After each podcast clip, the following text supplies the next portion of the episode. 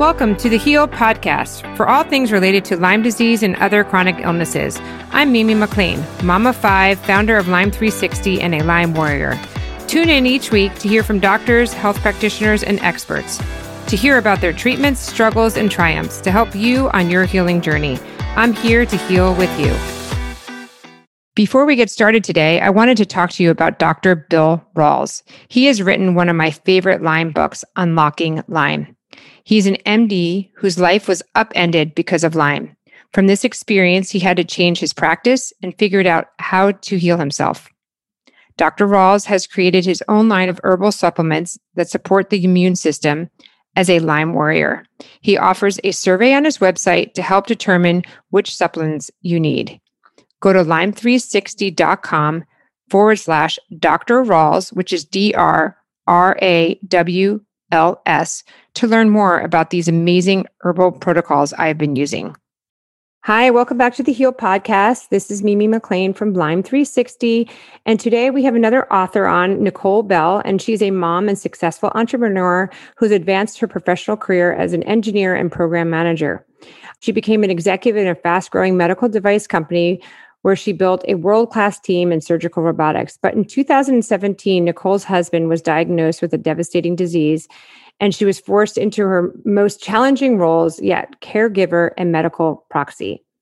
Unsatisfied with the doctor's answers, Nicole set out on a journey using her engineering mindset to search for the root causes of her husband's illness.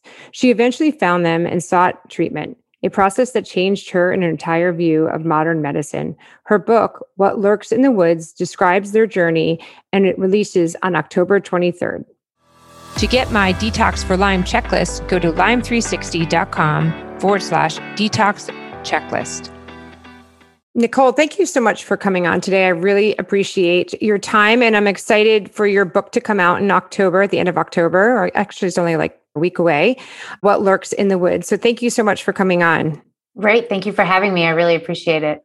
So, I would love to just start out with like why you decided to kind of take a pause from your very successful career to focus on Lyme and, and actually write a book. Yeah. I mean, my husband's illness was really just such chaos.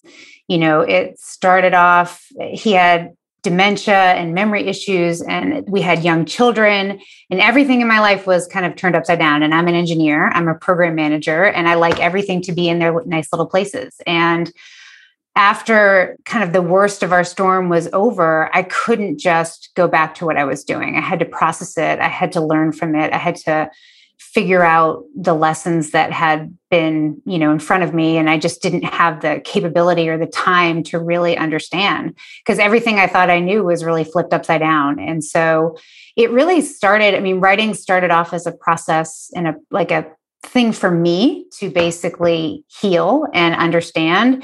And then somewhere along the way i realized that it could help others as well and then it took on even more meaning. Mm-hmm.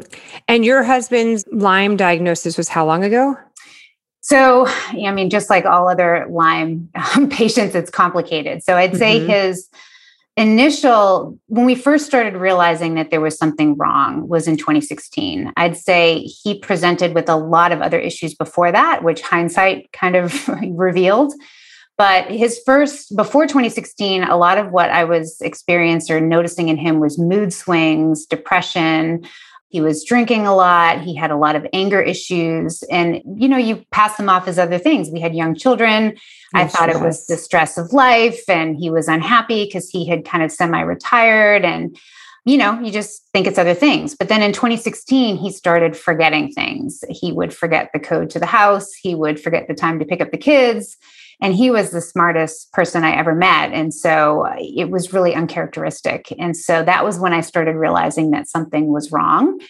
And honestly, Lyme was my first thought because he was a hunter. He was always in the woods. He did all the landscaping around our house. I mean, I had pulled many ticks off of him, although he never had a fever or a rash or anything that indicated acute Lyme. And we started off with an integrative practitioner. I didn't even bother to go with traditional medicine. And she had him tested for a whole host of things. And his Lyme test, his Western blot was negative, And the rest of his blood work looked okay. And she just suggested we go to a neurologist. And that was when our journey really began in that area. And he, in the beginning of 2017, he received a diagnosis of early onset Alzheimer's, and his PET scan revealed that he had late stage disease, which oh, was wow. shocking because I knew he was having issues. But when he was doing some of the diagnostic tests, I mean, his he was a, computer engineer, electrical engineer. Uh, he couldn't even do like basic pattern matching, you know, type exercises. And so I was floored by how bad that it really was without noticing or, you know, something is wrong, but you just don't know the extent of it. And I was convinced that there was a root cause because he had no genetic predisposition. I had him tested with the biggest Alzheimer panel that I could find, and he had no disposition and he was declining really quickly. And so I went to neurologist after neurologist after neurologist with no answers. I mean, I even had him tested for things like syphilis and HIV. I mean, talk mm-hmm. about not knowing which answer you actually want, right? Right. and uh, but everything was quote unquote normal, right? With everything that came back, and they just gave us the prescription for Aricept, and you know, and then Namenda, and then tried, you know, sent us on our merry way. And I had almost given up. But then at the end of 2017, my brother called me, and he had been having his own battle. His wife had been sick for years, and they finally figured out what was going on. And it turns out she was suffering from Lyme and several co-infections. And oh, so wow. my brother's a doctor and he's he loves to research. And so he was like, you know, neck deep in research. And he called and was like, you know, Nick, I'm convinced that this is what's going on with Russ. And, you know, I was like, well, I had him tested. And then we talked about how poor the tests were. And he convinced me to get him retested looking instead of looking at the immune response with antibodies, looking at a PCR based assay, looking for the actual organisms. And sure enough, he tested positive for Borrelia and Bartonella. Which test is that? That was DNA Connexions. Okay. Yeah. So, and that was kind of when our whole journey began. You know, it's interesting because you bring to light, like, I think Alzheimer's has just skyrocketed and you can't really blame genetics. And I think there's a lot to unpack there. You know, there's like, they say aluminum, the amount of aluminum that's around our day to day life, even in, in, vaccines or whatever, is they say affecting our Alzheimer's. But yeah. when I got my treatment from my doctor, who's a neurologist, and he he treats a lot of Alzheimer's, and he said he tests every single one of his patients, and hundred percent of them had Lyme, and they didn't even know it. Yeah, I so, believe it. Yeah, and I think like people don't talk about it enough. Like ALS, Alzheimer's, they're all I think is the root cause, may be the beginning of like untreated Lyme for, yeah. for a long time. It goes past the blood brain barrier, right? And just kind of sits in your brain because that's where it can kind of hide out without getting affected by antibiotics or herbs that you might be trying to use to get at the Lyme. Um, yeah. that's what I found. And so tell us a little bit about your book. Is it a memoir? Is it? Yeah. Before I go there, I just would say with the link between Alzheimer's and Lyme, that's one thing that I really wrestled with throughout our journey was trying to understand. You know, as I said, I'm an engineer, so I like to put things in buckets, right? Was it Alzheimer's? Was it Lyme? But I really came to believe it's Alzheimer's caused by Lyme. And if you look at the Alzheimer's research, the infection hypothesis and the fact that there's an infection like Lyme or other types of bacteria or viruses are behind it is starting to really get a lot more traction, which is, I think it's time. It's time because the whole amyloid beta hypothesis is just been a colossal failure with all of the treatments. And so I'm excited to see people starting to make the link, and I hope that you know our story can help. And getting yes. people pro- properly diagnosed is probably yeah. essential. Yeah, because then you can save months, years off of people kind of just bopping around looking for an answer. Yeah. But uh, to your question on the book, it's really a memoir. I mean, I wanted to share our journey and our story, and I wanted to record it for me and for the kids just to kind of understand what had happened and, and what we had been through. And, and then, like I said, share it with other folks. And, but it's also a journey of learning. I really believe in root cause. I'm a, my previous job was actually in surgical robotics. And so I worked on very complex systems. And so you have a root cause. If there's a problem, if a, a, robotic arm is shaking, you know, you try and figure out what the root cause is. You don't just like slap a weight on it and expect the whole problem to go away. And that's really what people are doing in chronic illness. They just try and treat the symptoms. And mm-hmm. so that whole journey of learning and trying to understand what was going on and then dealing with all the craziness online and in the research about whether chronic Lyme exists or doesn't exist, you know, that was as an engineer trying to parse through that. I just tried to catalog that journey and how difficult it is as a caregiver. And then also, as much as I could, from Russ's perspective and being ill. Mm-hmm. And it's really raw. I mean, I, I, didn't hold anything back. I wrote it for me and didn't really change anything when uh, it became time to share it with others. And hopefully that will help people connect with the story and hopefully share it so that they can learn from it. Mm-hmm. Now, I know you said that your husband is obviously not doing well, which I'm really sorry about. And it's got to be very hard for your family. Are there lessons like that you can look back on that maybe you could share to people who are at the beginning of your journey that you kind of wish you knew from the beginning that maybe would have changed the outcome? Yeah, I mean, I think it's really just not rationalizing away symptoms. I think as a society, we've gotten to be okay with saying it's, you know, yeah, depression and anxiety and mood swings and maybe some aches and pains and other things are just part of life or part of getting older. And I had so many stories that I told myself about what was happening to him. And it wasn't until it got really bad that I started realizing okay, this is more than just him being unhappy or the stress of the kids or the stress of not working. And so, you know, hindsight is 2020. And I saw even little things like so you know as i said we started our journey in 2016 I mean, he had a panic attack back in 2009, I believe. And so oh, wow. stuff like like a panic attack out of nowhere. And you know, we went to the cardiologist and they said everything is fine and but it wasn't fine. And it's like, well, was that an early symptom? Was that something that we could have really dug into and, and found a better answer?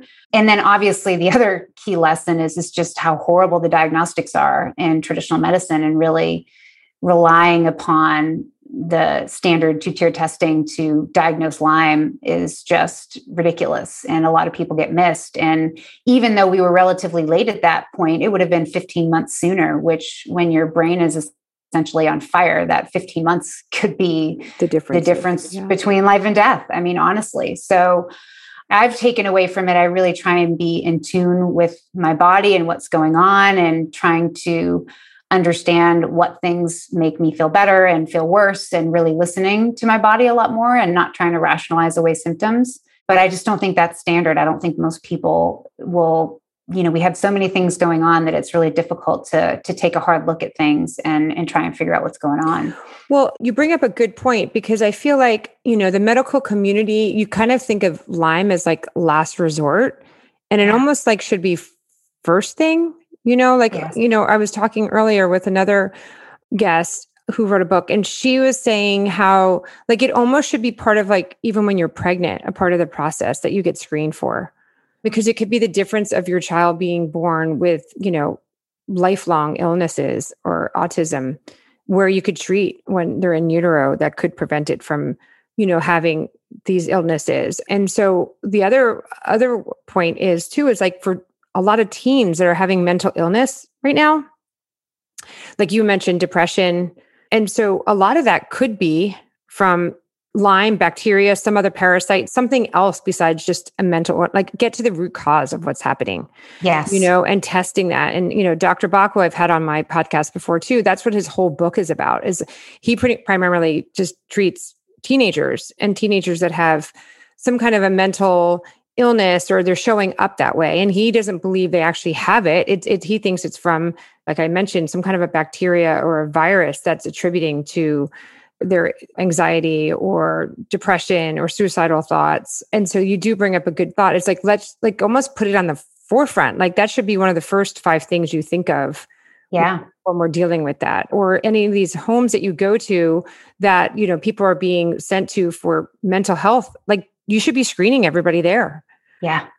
I mean, I, I have to say that one of my major takeaways from the whole experience is how linked our biochemistry and infection is with mental illness. Because, I mean, my husband was an engineer. He was the most logical and just very straightforward and, and calm person. And he literally went insane as part of the process. Mm-hmm. I mean, he was hallucinating. I mean, part of the obviously the what lurks in the woods is a you know a reference to ticks and Lyme, but also because he thought people were living in my backyard in the woods trying to kill us. You know, he mm. thought that there were snipers and all sorts of things. One time during a hurricane, he thought that there were was a man swinging from the trees with a machine gun. I mean, stuff you can't even make up, right? Mm-hmm. And so watching that transition really just gave me so much empathy for mental illness and how what's going on in your brain and the biochemistry and infection can have an impact. So I absolutely agree. And as I'm kind of getting in, entrenched in the community, I hear more and more stories of people with schizophrenia or other mm-hmm. types of in- disease that are diagnosed with either Lyme or Bartonella. And it's way more prevalent than people believe, but nobody's screening for it. And that's yep. that's a huge problem. And I think it's something that needs to be addressed. So I couldn't agree more. Yeah, I mean, even like you look at like the suicide rates, just obviously because of COVID, but like it would be an interesting thing if like you know these suicide if you actually were screening for these people who have committed suicide, like if they do have something like if it's Lyme or the other big thing is mold. Mold is a yes. huge factor that drives mental health yep. illnesses. You know, it's like that schizophrenia. That's what my one doctor said. You know, it, it's major. And did your husband have you did you ever look into the mold piece of it? Yeah, we've tested the house and that was not I don't believe that that was a major factor in his mm-hmm. case. I, I, do think one thing that I haven't really mentioned that was a contributor's case was heavy metals. He had mm-hmm. really elevated levels of both lead and mercury. And both of those are associated with Alzheimer's and cognitive decline. So I think that was another confounding factor in his case and one of the reasons why at least i contribute that he didn't get better with some of the treatment. Yeah and do, and do you think by the time they found it it was too late to do kind of the chelation and the typical well we did chelation. We did chelation both natural and chemical chelation. And in some cases i honestly think that it made it worse. I mean after yeah. he after some of his chelation treatments was when the, he, the hallucinations really started and he would get really agitated. And so I think it was just, it's hard to tell. There was so much going on, and his disease was so entrenched that it was really difficult to say, you know, it was this one thing or this other thing. But I definitely think that the compilation of factors was really critical. And the fact that we just got started late, you know? Yeah. I mean, my doctor was always kind of attributed the disease. He's like, it's kind of like termites.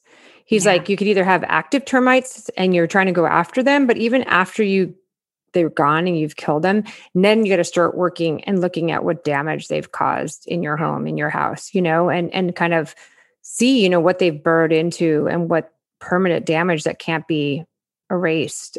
And that's kind of like the analogy he used which i thought was pretty accurate you know because at some point it, it may be just too far along. And so what what is your like goal going forward once you release it in October 23rd? Do you see yourself continuing in this Lyme world doing th- something or or is your book kind of it? No, I think I definitely have now a calling to to figure out how to help. So the book in my mind is really that first step in sharing our story and helping others, but I've worked in the medical industry. I've been in medical diagnostics and medical devices for the last 15 years and it feels like i need to use those skills to try and help you know? It's it's mm-hmm. hard to, for me to go back. I've been asked to go back to you know my previous job. I've been asked to you know do lots of fun startups and other things that have come my way. And i just can't get excited about it anymore. There's just I've, I've been exposed to all the challenges and the problems in chronic illness lyme disease alzheimer's and i feel like there's just so many needs there whether it's in tracking, monitoring, diagnostics. There's lots of things I'd like to help in, and where that shakes out, I don't really know, but I know that I can't just go back to what I was doing before. Mm-hmm. I mean, not that I didn't love it, but it's just kind of a calling that I've been recruited for. Yeah, Unfortunately, yeah. you don't. I've noticed with most people with Lyme, it, you don't choose it; it chooses you, and I feel that now. No, true. Well, Nicole, I wish you the best of luck with your book, and you know, I pray for your your family and your husband. Is there anything else that we haven't covered that you wish to cover? I think that I already touched on the the mental illness piece. I think that's a huge one. I think the other thing that I would say is the stress of caregiving in this mm-hmm. environment is just is really tough. And i think you know there needs to be more tools and techniques for people to be able to manage that process. I mean i was not only managing russ's illness but i was also working and i was managing two young children. I mean at the time when his disease was the worst, they were, you know, four and seven, five and 8 mm-hmm. And it was just overwhelming. I mean, I consider myself a pretty competent person, but I was losing my mind. it's so and, hard. And so I think, you know, there's the challenge of going through it and there's a challenge of caregiving. And there's just, it's so devastating how this disease can be so misunderstood. And really the traditional medicine is really not making any strides to help and to get it into the the right buckets into the right diagnostics and the right the right capabilities. So i think it's just spreading the word. A lot of people don't read lyme books unless they've been impacted by lyme right? Mm-hmm. you know but i'm hoping that my book because it's more of a personal story that that can actually be for people that are maybe outside the fringe of Lyme disease or other chronic illness and it can help people understand and be empathetic to the plight of what they're going through because so many people just don't understand what it's like and they say they want to help but they and they say they understand but they really don't. And so i'm hoping that my story and our story can really help bridge that gap a little bit and then also make people aware when they do have symptoms you know hey this is something that we can really you know there's an answer to. And if i go and get it checked out sooner then i i really can get well and not just have to live with my symptoms you know in perpetuity. It's true. Well thank you so much. And i really appreciate your time. And i hope you know your book gets into the hands of many so they can build awareness about lyme and hopefully bring on change and more diagnostics and more treatments to help more people. Oh, thank you. I really appreciate you taking the time to chat today.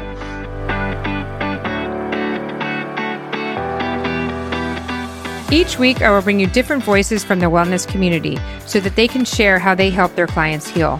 You will come away with tips and strategies to help you get your life back. Thank you so much for coming on, and I am so happy you are here. Subscribe now and tune in next week. If you want to learn how I detox and you want to check out my Detox for Lyme checklist, go to lyme360.com forward slash detox checklist. You can also join our community at Lyme360 Warriors on Facebook and let's heal together. Thank you.